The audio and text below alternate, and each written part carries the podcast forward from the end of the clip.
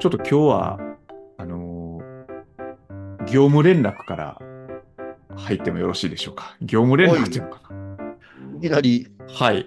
あのー去年の末にね、あの雑談会っていうのをやった時にですね、うんえーリスナーの皆さんからの、まあ、皆さんがこのポッドキャストをどう思ってらっしゃるのかっていうことを知りたいということで、アンケートを実施しますってこう言ってですね、あの雑談会のあの案案内文というか紹介文のところに、えっと、アンケートフォームへのリンクをつけておきました。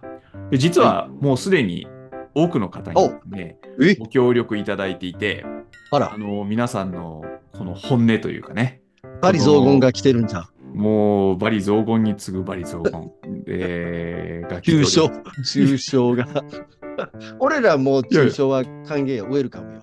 俺らっていうことないから、俺、俺は抽象ウェルカムよ。うんまあでもね、全然抽象ではなくてですね、ちゃんとあらかじあの、牽制しといたんですよね。あの、温かいエールをお待ちしておりますと言ったところ、本当に あた温かすぎるエールが、あの、え？たくさん集まっています。で、お本当にもう、すべて、あの、拝読してですね、まあ、大いに励みになってるんですけど、まあ、やっぱりうん僕たち、こう、あの、褒められて伸びる子だったから、だから、いやいやあかんあかん。それあかん人やんか。あかんタイプやん。いやいや調子に乗るタイプやんか。そう、まあ、もっと褒めてほしいと。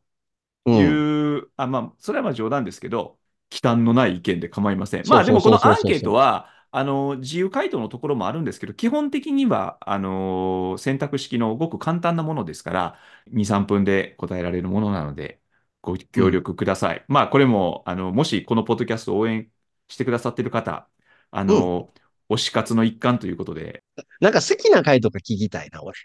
あのきな回でも嫌いな回でもいいんやけど。でもそれあの特に聞いてないので、あのアンケートの中ではね。聞いて、実はまあそう、自 まあだ由記述で。だだだそれ、まあ、それでもいいですし、うん、うんでもそれは、うんあの、ちゃんと統計で自動で出るようにはなってるんですけどね。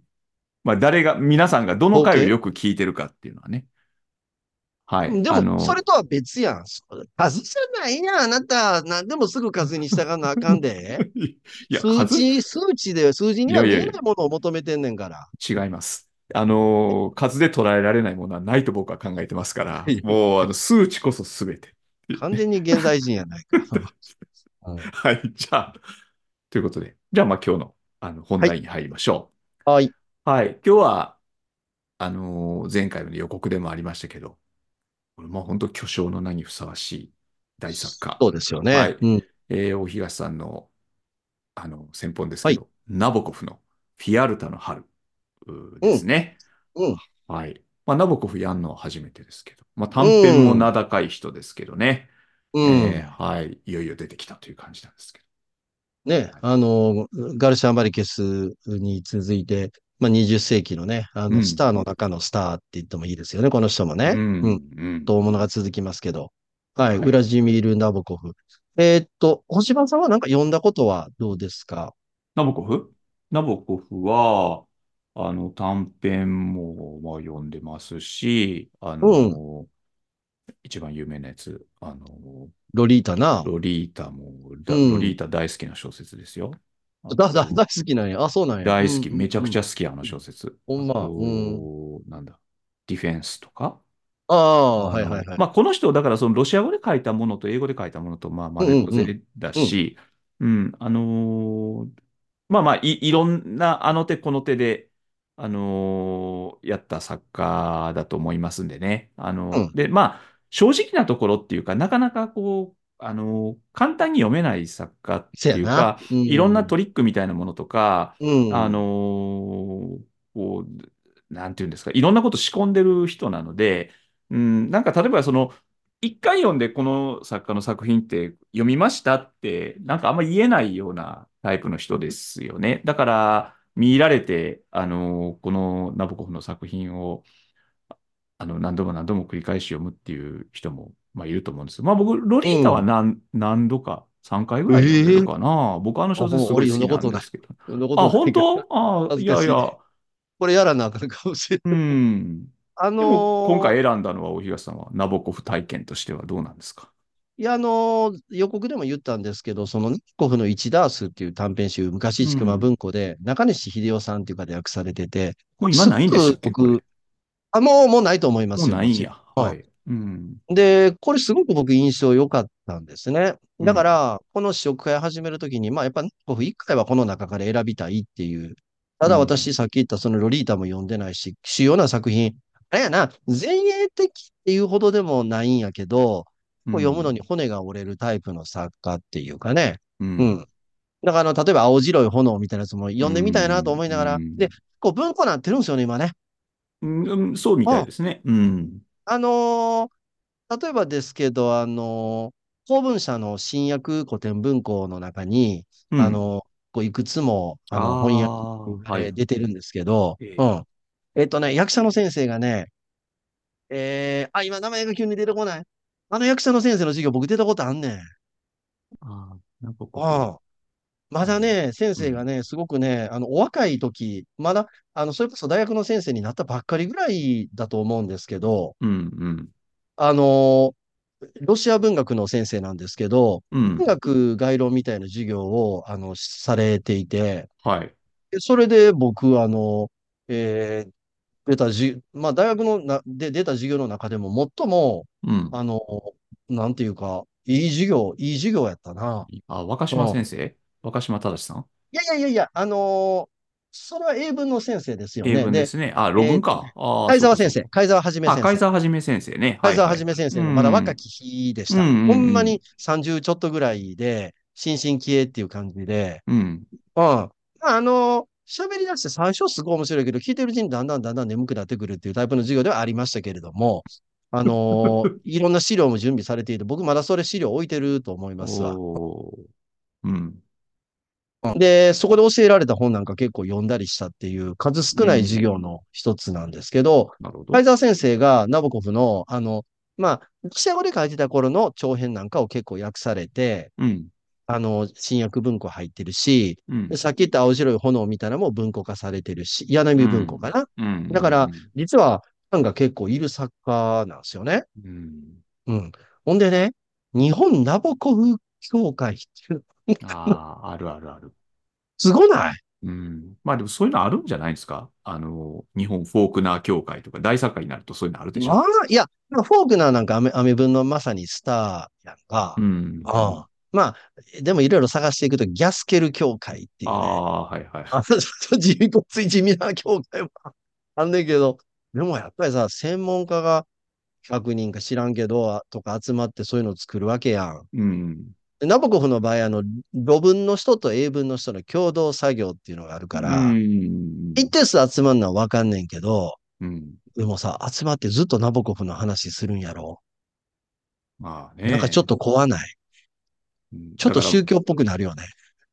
まあでも、その、それだけ賢い人たちが総がかりになってもですね、組めども尽きぬものがあるということなんでしょいや、ほんで、そういう作家のものってさ、う。はい。こう、こんなとこで話すのってつらない？ああ、まあね。まあでもね、ナボコフをあのガチで読んでるような人は、こんな幼稚なポッドキャストなんて聞いてないですなんかのきっかけでふっと聞かれてしもてさ、うん。その教会の人らにさ、なんだこの素人たちは、何を何の意味もないダメを浪してるんだみたいに思われるんやろうなと思って今から嫌やねんけど。まあでもこの試食会の裏テーマはやっぱり文学の脱神話化でしょ。その、本当にそれってすごいの？みたいな。あの、僕は基本的にそういうスタンスでやろうと思ってるから、特にあの、巨匠には手加減なしっていうね。あこれはあの素人目線でな。そうそうそう、つまんないじゃないですか、これ、みたいな。ああ、のなるほど、ないるほど。う感じで、こう、行こうと思ってますから。まあ、つまんない専門家がなんやと。そうそう。それは専門家はそれでご飯食べてんねんから、俺は、あ今日あれの、ポジショントーク行くやろ、みたいなね。日本ナボコフ協会に対する挑戦状みたいな感じで、たかが翻訳で、でもね、あの、本音を言うとね、日本ナボコフ協会にね、もう入れ、うん入れていただきたいぐらい僕はナボコフ好きですよ。いや、すごいね。どうどうした急に？いやいや、だから、ポジションあの、ポジションとか、今日は忖度しながら喋ろう。いきなり、いきなり。うんはい。えっと、ちょっとあらすじの紹介を。えっと、ニコフっていう作家は、あの、1900年ぐらいの生まれだったと思います。で、えっと、これ1930年代に書いた小説、36年だったかな？書いた小説ってなってたと思いますが、まだ若き日の、はい。あの、小説の一つですね。うんで、ストーリーはすごく簡単で、あの、まあ、そのタイトルの通りやな。フィアルタっていう街があって、でそこの春の景色が描かれてるっていうか。フィアルタっていうのは架空やな。架空のようですね。僕も調べましたけど、ないですよね、これ。いなんかどんなイメージした？や、なんかリゾート地っぽいとこ。なんか本文の中でこのヤルタっていう、これあのクリミア半島のヤルタ。はいはいまあ、ヤルタと響きが似てるっていうことが書いてありますけど、うんヤルタってのはなんか結構風光明媚でええとこみたいですね。ヤルタ階段のヤルタね。ヤルタ階段のヤルタ、うんヤルタ。うんなんかそういうちょっとリゾート地っぽい海があり。まあ、だけどこ、南の方で暖かい感じのそうそうそうそうそうで、うんうん、うん。ロシア。だから熱海みたいなとこやね。うんあ、まあそうなんでしょうね。うん、うんこの、だからフィアルタもいわば、まあ、熱海みたいな場所をイメージしとけば、うんあの、OK なんじゃないの？なるほど。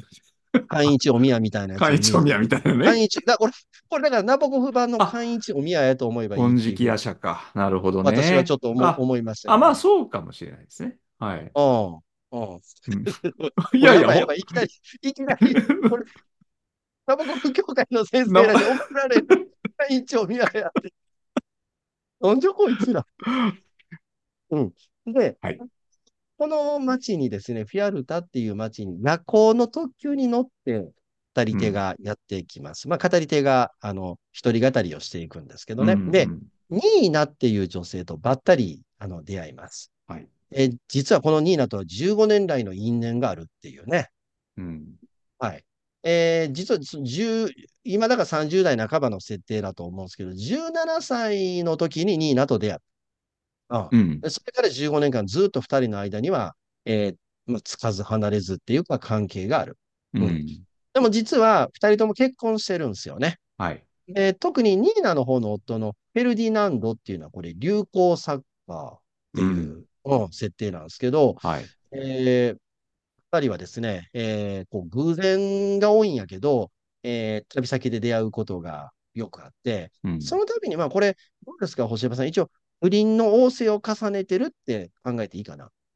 そうですね。あの、うんある時から不倫関係になってるっていうことなんじゃないそんなですか。には書いてないけど、なんで夜部屋をに来てくれへんかってんや、みたいなこと言ったりしてるっていうことは、うん。おそらく、まあ、男女の関係、不倫の関係があるんやと思いますね。でこのニーナっていうのはかなりコケティッシュな感じの女性って言ったらいいかな。ううんん。ちょっと魔性の女っぽいっていうか、うん。まあうん。うん。そうそうそうこれ。はまあ天然の人やな。天然の魔女みたいな。そうですね。うん。ああ、あ、魔女じゃない。あ、駆除や。駆除みたいな。天然。うん。でもね、僕はそこがポイントになる話、ところだと思いますけど、それは後で話しましょう。はいはい天然なんですか？みたいな。うん。はいほんで、と、背景押さえといた方が分かりやすいだろうと思うのは、下はいわゆるあの、ロシア人って言われる人たちじゃないかと思うんですよね。うん。うん。えっと、それどういうことかっていうと、さっき、あの、15年前が1917年って言いましたけど、これ、ロシア革命の。年で、はい。で、帝政が倒れて、共産党が、あボルシェビキがあ政権を取って、で、うん。結果とし、あの、その結果として、多くの、えー貴族であったり、軍人であったり、えーこの共産党政権に反対する人間たちが海外へ出ていく。うん。うんで、知識人とか芸術家もかなり出ていくんですよね。うん。で、有名なのは、あの、例えばラフマニノフとか、ストラビンスキーが代音楽ですね。うんはい。で、野球の世界で言うと、やっぱスタルヒンが出てくるっていうね。巨人のね。うんそうなんです。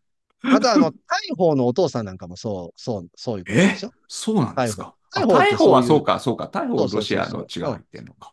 で、僕ら関西で言うとさ、あの、神戸のモロゾフが、あの、八景ロシア人、つまり亡命ロシア人の作ったお菓子のモロゾフ？お菓子のモロゾフね。ああ。あ、うんあれ、モロゾフさんっていう人が作ったおそう菓子そうそうそう。それも八景ロシア人、あの、亡命ロシア人。で八景っていうのは別に民族とかじゃなくて、あの、いわゆるロシアが共産党で赤くなった、石化したって言いますんで、うんそれに対対抗し、反対してる人たちやから、うんえー、八景白ですね。八景ロシア人っていう、そういう言い方をするっていうことなんですよね。うん。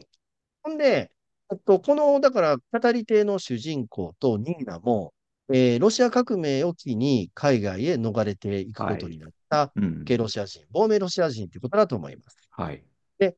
僕は金持ちなんですよね、やっぱりね。あの、共産党を嫌がってるってことは資本家とかであることうが多くん。そういうことですでね。ということは、彼らは結構お金があるから、いろんな、だからなんか旅行しまくってるやんか。うん。すごいですよ。ベルリンだ、ウィーンだ、パリだって言ってね。ねえ。うん。ほんで、えっと、実はナボコフ自身が、えーお父さんが政治家や、まあ、なんか法律家かな？法律家でほんで政治家でもあったんだけど、うん。えー若き日のナボコフもそれに連れられて、ベルリン、ベル、あの、1万人以上ね、ハケロシア人って海外出てるみたいですけど、うん。えーベルリンに一番集まってたみたいですね。ああ、うん。なるほど。うん。で、そこで、あの、芸術家なんかが活動、あの、ロシア語による、えー言論活動なんかを展開してたり。うん。でうん奥様は、あの、実は、ナボコフのお父さんは非業の死を早くに迎えまして、うん。ナボコフは、あの、まあ、イギリスとかで教育を受けて、ほんで、あの、ベルリンで、えーアルバイトをしながら、あ文筆活動をして、合格を表してくるっていうことみたいなんですけど、だから、あうんる程度それ自分のことが背景、あの、うん重ねられてるっていうはい。ことだと思うんですよね。うん。うん。ほんで、やっぱり各地いろんなとこ旅行行ってるのも多分そういうのがあって、うん、あの、だからその辺多分、あの、ナボコフを論じる上でこの作品って、ちょっと自伝的な要素が入ってるかあーうん。ら、あの、論じる、論じたくなるっていうことかなと思うんですけどね。うんうんで、さっきと言っとくと、コフは、あの、えっ、と、ユダヤ系のロシア人と結婚します。はい。これも亡命してきた人ですけどね。で、うん1930年代になるとナチスが台頭してきますんで、えーアメリカへさらに亡命をしていって、そっちで、今度は英語で、もともと英語でも教育受けてる人やから、うん英語で書いていくっていういうことになるわけなんですよね。はい。でですね、えーっと、今回の作品は、だからもともとロシア語でまだ活動している頃に書かれたもので、でそれをその、えーナボコフ全短編っていう本の中で沼野光義先生が訳されている。訳でも先生お上手ですよね、これね。うん。うん。もう完全するところのない訳じゃない？うん。そうですね。うん。おーものすごい繊細な文章を、えー自然な日本語に置き換えてあるっていうのは、やっぱり、やっぱり、小島さん、僕ちょっと思ってんけど、うんあの、いわゆるこう、メジャーじゃない言語で書かれた文学作品の翻訳を僕ら読んできたやんか。はいはい。訳の水準、結構やっぱり差があるんちゃうかな。うん。それは結構、あの、危険な話じゃないですか。うん、でも、やっぱりメジャー言語のうん翻訳って、あの、蓄積がすごいやんか。そういうことでしょ？うん。うん。だから求められる役の水準もやっぱり自然と高くいってる感じするよね。うん。だからやっぱりそうなんですよ。何でもそう。量が質に転化していくみたいなところがあってね。その 蓄積の量っていうものがあるから、うん。それがこう高い質のものを出していくっていうのは、まあそれは間違いなくあるでしょうね。うん。これはちょっと認めざるを得ないっていうかね。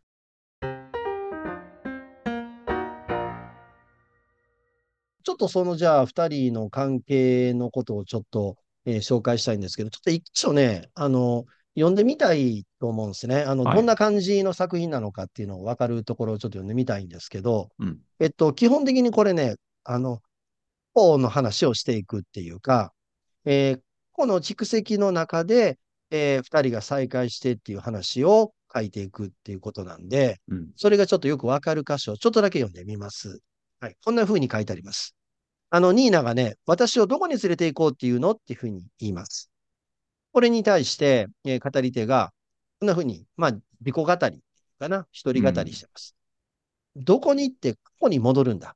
君と会った時はいつもそうしていたように、発端から最後の付け足しまで、これまで蓄えられた筋書きのすべてを繰り返すかのように。ロシアのおとぎ話で物語が新たに前に進もうとするとき、それまでに語られたことのすべてがもう一度拾い集められるように。今回僕たちが出会った場所は、えー霧に包まれた暖かいフィアルタ。たとえこれが最後の出会いになると分かっていたとしても、この出会いをこれ以上優美に祝うことはできなかっただろうし、運命のこれまでの功績をすべて書き出した一覧表に、これ以上鮮やかな飾りを添えることもできなかっただろう。最後の出会いなどというのは他でもない。死後に彼女との新たな王政の手配を引き受けてくれるような組織があの世にあるとは、僕にはどうしても考えられないからだ。まあ、ちょっとなかなか込み入った文体だっていうのはわかると思うんですけど、今の読むと、要するにもうニーナは死ぬ、あるいは語ってる時点でもう死んでるっていうことがわかりますよね。うん。うん。だから実はかなり小説の早い段階で、ニーナの死は予告されてるというか、完了してるっていうう、ん。そういうところから始まっていきます。えっと、二人が出会ったのはさっき言ったように15年前の話。うん。で、その15年前に出会った時のことを、まあ、こんな風に言ってますね。今にして思えば、その時すでに、遥かな彼方に向けて未来の15年が動き始めていたのだけれども、一箇所に集められることのない僕たちの様々な出会いのかけらに満ち満ちた旅に明け暮れる未来の15年間。うん。で、そのかけらの断片を、いわば追憶していくっていうのが、えーストーリーになっています。うん。でちょっとこのニーナっていう女性のことをもう一回話をしとくと、まあなんていうの、こう、ニコニコしてたかなと思うと急にぶっきらぼうになったりするみたいな、こうちょっと感情の動きの激しい人。うん。ちょっと翻弄されてる感じがないうん。そうですね。うん。で、その小説の中で、その、えー時間は行ったり来たりするんですけど、えー最後にあったのは、パリやったかなとかなんとかあるんですけど、パリがロシアを出てから最初にあったのはベルリンで、うん。で、実は初めて会った時にいきなりキスをしてるんですけど、二人はね。はい。ところが、もう彼女、ニーナの方はキスしたことなんか忘れてるみたいなね。うん。うん、だけど、ものすごく親しげな、親密な感じを出してくるっていうう。ん。語り手はこれをですね、空の幸せっていう呼び方をしてます。ううんん。その、なんか二人の間に確かな絆があったわけではないんだけど、偶然の触れ合いを土台にして、二人の親密さが築かれていくっていうか。うん。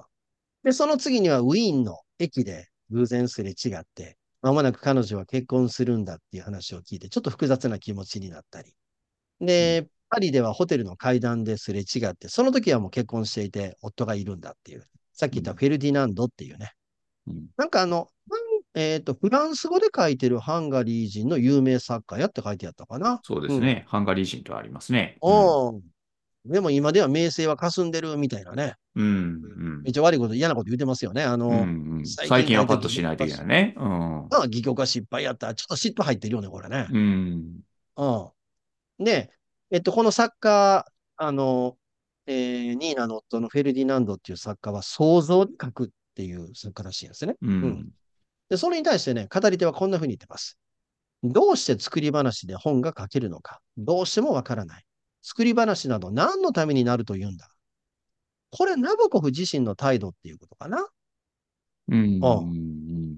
ほんで、ニーナはいわば夫にとっては、あの、インスピレーションの源っていうか、霊霊感のな、うんまあ、なんかそういう感じみたいですね。うんなんかこう、だから創作のミューズみたいな感じになってるっていう。まあ、ちょっとこの辺は、なんか男性中心主義的な発想がちょっとありますけどね。う。うんん。で、お実はその、妻が、フェルディナンドにとって妻のニーナっていうのは結構奔放な女性なわけやけど、うんその関係を、えーフェルディナンドも結構利用してる部分があるんだよね。うん。つまり、妻の男性関係をたどって、あの映画を売り込んだりとか、うん。うん。あの、まさに語り手がそうやねんな。語り手の勤めてる会社、映画会社、配給会社かなんかわからんけど、そうなんでしょうね。広権利。を買ってるっていうね。うんそれもだから妻の男性関係を通してそれを売り込んでたりとかするので、だか利用しらて、ると。うん。ああ、部分があるわけよね。で、さらに、このフェルディナンドには、なんかあの、お供の男みたいなやつがいてて、うんこれちょっとよくわかんない。ファンなのかな？うん。セギュールっていう男ですね。う。ん。えーそれが今回のフィアルタにもついてきてます。うん。で、4人でだから行動することになるんだけど、当たり手はこんな風に言ってますね。運命は一体何の目的で彼女と僕を始終引き合わせていたのかということです。僕たちにどうしろと言うんだろうっていうふうな、まあうん、ことを言ってます。で、まあ、ニーナのことをね、こう、ファッション雑誌で彼女を見かけることもあるし、リビエラで見かけることもあるし、ベルリンの家に訪ねてる、来てることもあるしっていううん関係なんだけど、こんな風に表現してますね。これ上手に書いてるな。彼女は何度も何度も息せき切って僕の人生の余白に現れたが、本文には全く影響を及ばさなかったっていう。うん。はい。こんな言い方をしています。えっと、で、最終的にはですね、えーこのフィアルタっていう街で4人は出会って、まあ、たわいのないおしゃべりをして、で、えー3人はですね、セイユール、セイユールの車やったかなと思いますけど、うん。えー車に乗って次の街へ出かけるっていう話です。で、まあ、バイバイっていう話なんだけど、えーまあ、なんていうの、語り手の嫌な予感通りっていうか、うん。えー、3人はその車で、サーカス団って意味なのかな？この街にうん。来ようとしていたサーカス団に衝突をして、うん。交通事故があって、ほんで、運悪くニーナだけが死を迎えて、はい。話が終わるっていうことになります。悲劇的な結末が、まあ、予告された通り起きたはい。まあ、予告さ。れたシーンやったな、俺はな。ううん。ん。はい。えっと、こんな話なんですけど、星葉さんいかがでしたか？いや、だからさっき、このポッドキャストはこの文学の脱神話化、王様はうん、裸だと僕は叫ぼうといつも思って身構えてるんですけど、うん。今回の王様ちゃんと服着てるっていうかね。やっ、服着とった？やっぱりナボコフは、うん、やっぱすげえなっていうのがもう僕今回ですね。うん。僕あの、すいません。この間あの、ガルシア・マルケス全然ピンとこんかったって話をして、ああ、そうやな。うで、正直なところガルシア・マルケスってそんなに今読みたい作家ではないんですけど、うん、ナボコフは、うん。ああ、やっぱりこれは、なんかすごいなと思いましたね。で、なんですうん、が、そううん、なんですけど、うん、ただ、これ、そんな長くない作品なんですけど、さっきお東さんが朗読したようにですね、うーんと、文章が込み入ってるということもそうですし、ううん。ん、まあ、いろんなほのめかしであったりとかですね、えー仕込みがいろいろあってですね、うん、僕3回読んだけど、まあ多分読めてないやろなっていうこともいろいろあるそんですけども、えっとね、これまず、このニーナっていう女の人。これはあのーロリータ読んだことがある人にはこう言ったら分かりやすいと思うね。ロリータみたいな人なんですよ。あの、ロリータでは、ニンフェットって言葉が使われてたと思いますけど、まあ、小悪魔みたいなね。あのーそういういた、なんか、いたずらっぽい女女の人っていうのかな？なんかそういう、魅惑する。うん、そうそうそうそうちょっと誘惑うん、的なあーうん、ところがあると。で、その夫のフェルディナンドっていうのはこれ作家。で、そのセギウルというこのフェルディナンドにいつもくっついてるもう男なんですけど、うん。これはおそらくフェルディナンドの同性愛の相手なんだとか思ういうことかな？でしょ？そう思うよね、やっぱりね。うん。で、このうん、フェルディナンドとセギウルがいつもくっひっついてて、で、ニーナはそこにいるんですが、実はこのニーナはとですね、フェルディナンドの関係っていうのは、あんまりいい関係じゃないんだろうと。この二人の。間に愛は多分ないんですね。あの、僕が。読むに。はいはいはいはいはで、こ。の一番最後、この小説の末尾にね、えーこれまあ、スフェルディナンドとセギュールは交通事故でも死ななかった。うん、うん。で、この、こう書いてます。この二人のことを、あの不死身の古狸ども、運命のサラマンダーども、報復のバジリスクどもは、鱗が局部的に一時損傷しただけで済み、他方、ニーナはだいぶ前から献身的に彼らの真似をしてきたというのに、結局は普通の死すべき人間でしかなかった。これが最後の一文なんですけど、うん、このニーナはだいぶ前から献身的に彼らの真似をしてきたってこうあるんですけど、このうん、フェルディナンドとセギュールのえー奔放な下半身というかですね、こうん。の同性愛者の奔放な振る舞いの真似をしてた。ニーナの一見その悪女風のこうビヘイビアっていうのは、実は彼女の本音じゃないんだろうなって僕は思ってるんですよね。ああ、なるほどね。うん、うん。で、この僕とニーナの、えーっと、この関係っていうのを言うとね、僕は家族がいます。奥さんと子供がいて、で、だけど、この語り手の言い方だと、まあ、その二人とは家族は仲良くやってるんですが、これは僕の外側の幸福だっていう言い方をしてるんですね。つまりうん、幸福だけども、自分の本質とちょっと離れたところにある幸福だと言ってる。で、じゃあ、彼にとっての、あの、一丁目一番地、愛の本丸はどこかっていうと、ニーナとうん。の関係なんですね。普通うまいこと言うたな。ううん。ん、ところが、そのニーナは、ニーナとのうん、関係は不倫ですわな。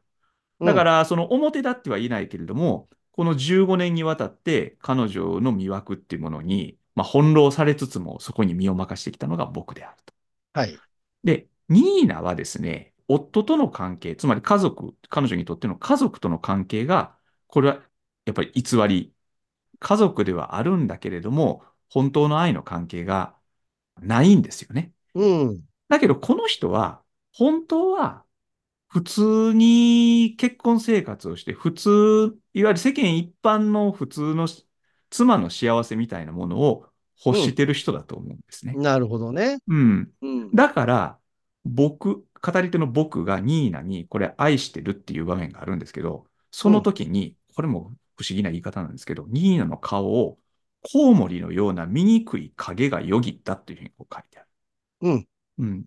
つまりなんかその、このニーナの中では、その自分が本当はこう普通の家族関係とか夫とうん、の愛の関係ってものを求めてる気持ちと、そうん、の夫に付き合って奔放に振る舞ってる自分っていうものが、まあうん、一応そこをこう分けてですね、彼女のまあ、まあ愛情の生活っていうものがあるんだけど、うん、それがこう、を混乱させるようなことを僕が言ったんだと思うんですね。愛してるって、その、ほ本当の愛のこう告白みたいなものを受けると、彼女のうん、中にやっぱりその、まあ、秩序の乱れじゃないけれうど、ん、それがコウモリのような醜い影っていうね、あのーまあ、変な言い方なんだけど、うん、これがある。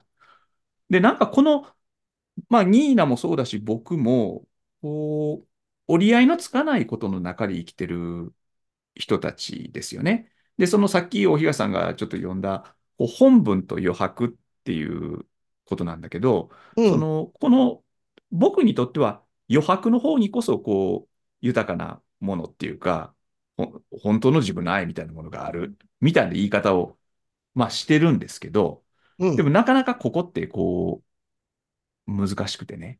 で、このフィアルタっていう街が、あの、旧市街と新市街みたいになんか分かはいれてるんで。すよね。うん、で、うん、古い街と新しい街っていうものがあって、で、この、この二つっていうのは、これがまあ多分あ暗喩になってるんだと思うんですけど、うん、ね。うん、互いをこう排除し合うような関係にあると。うん、あの、新しい街っていうのはなんかこう、うん、どう、どう言ったらいいんですかね。こう、フェアなものっていうか、あの、まっとうなもの。で、うん、古い街には、こう、怪しげで、しかし魅惑があるっていうね。うん。で、この古い街と新しい街っていう、こう、二つの世界。で、これはひょっとしたら、そのロシア革命の前の世界と。その後うん、の世界っていうことなのかもしれないんですけど、うん、うん、うん、なんかそういうこうね、両義的なものの中で、まあ、揺うん、れてる人たち。で、その、そこの折り合いをつけられないまま死んでいかざるを得なかったこの女の人の、まあ、痛ましさみたいなね。うん。なんかそんなことが描かれてるんじゃないのかなと、3回読んで、ふんわりそんなことを思いましたっていう感じですかね。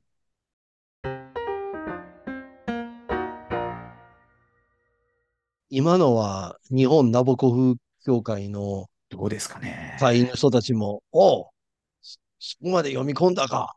よしよし、みたいな感じちゃうから。今の解釈言えば、ナボコ協会入れてもらえますかね、僕。それともあまりにもすっとんきょうで、アウトかな。お前読む資いや、格ないよ。あのーレまあまあいい線いってました。レベルに達した 出してた？言ってもらえるんちゃうかな。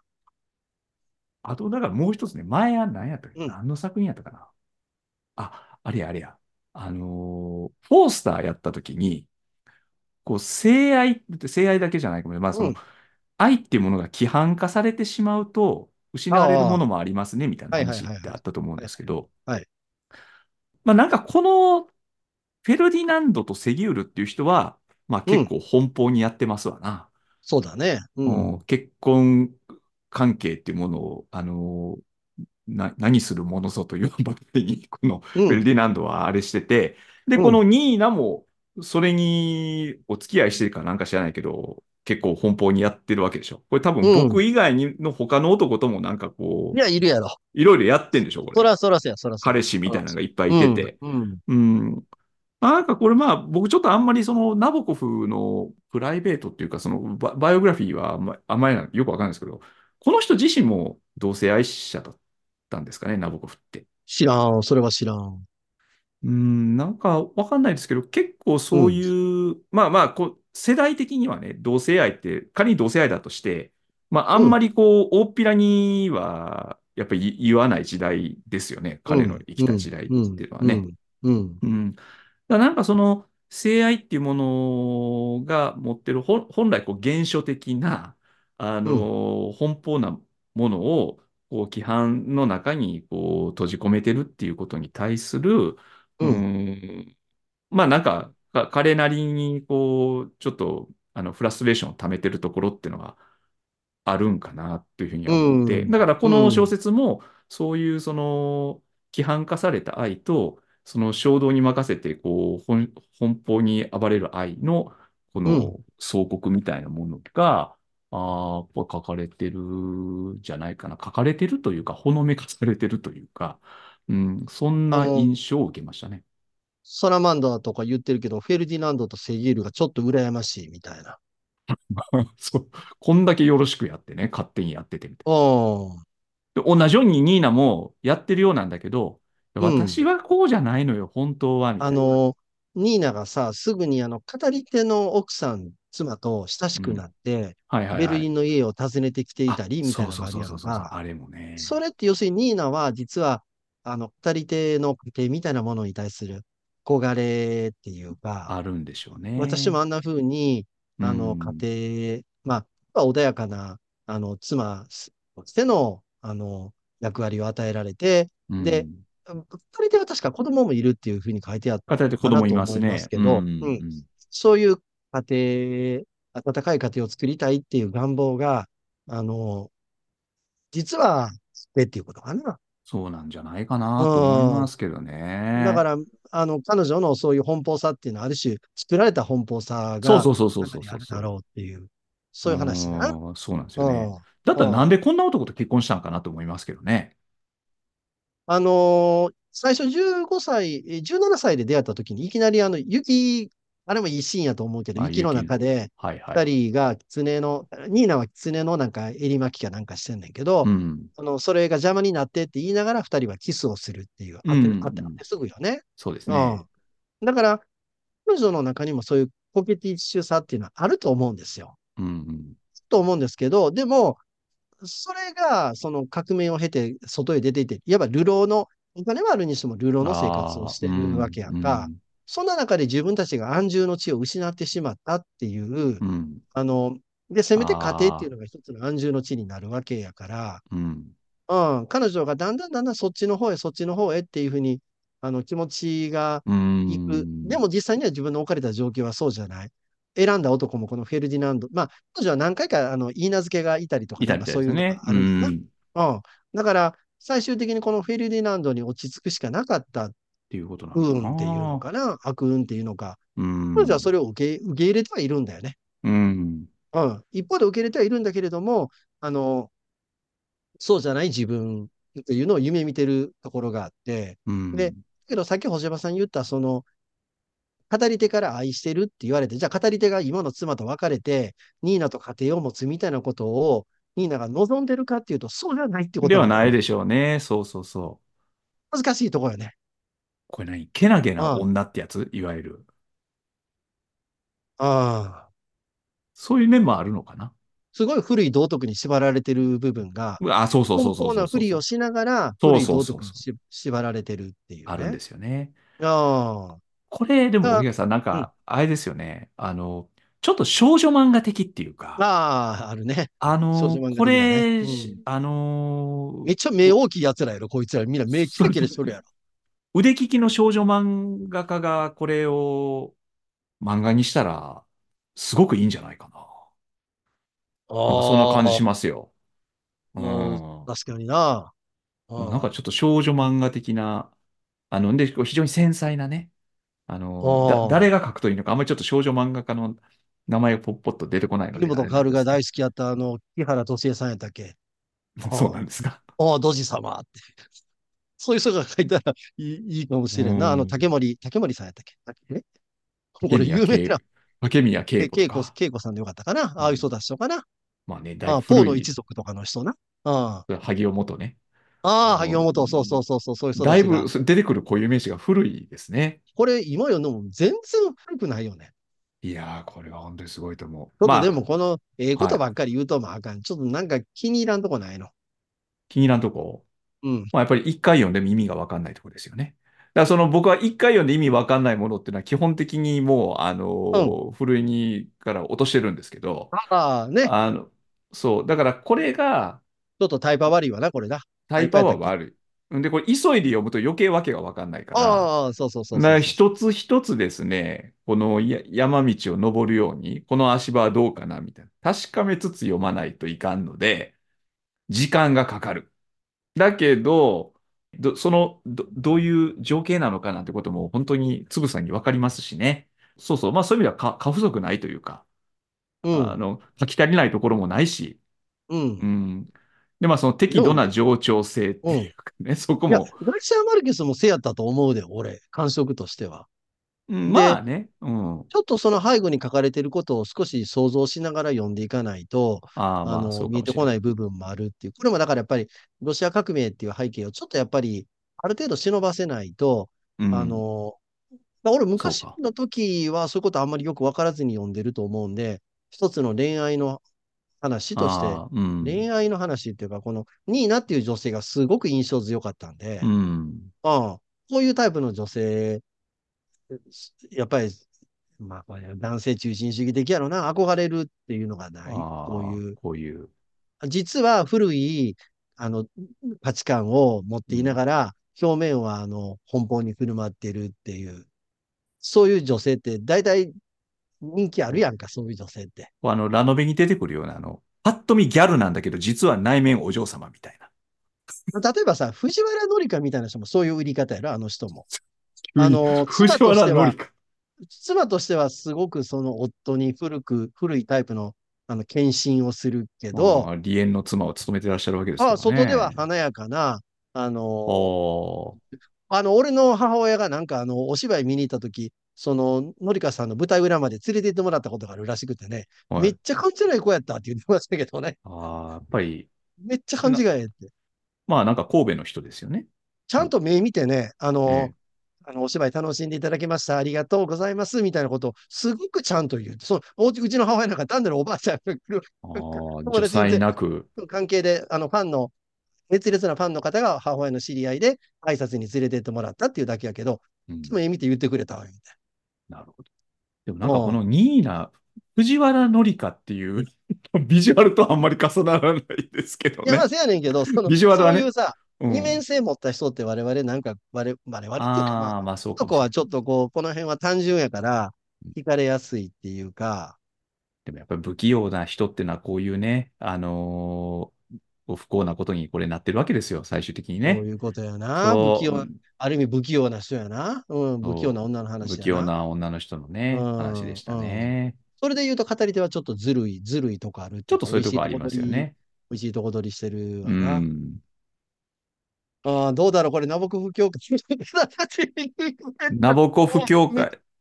じゃあ、あの、のの、とこだけ喋ったな、みたいな感じかな。まあ、じゃあちょっとまたあの今回の、あのご、ご意見コーナーのところには、まあ、ナボコフ協会の人、もし聞いてたらあのコメントをお願いしますと入れておきましょう。怖、怖すぎる。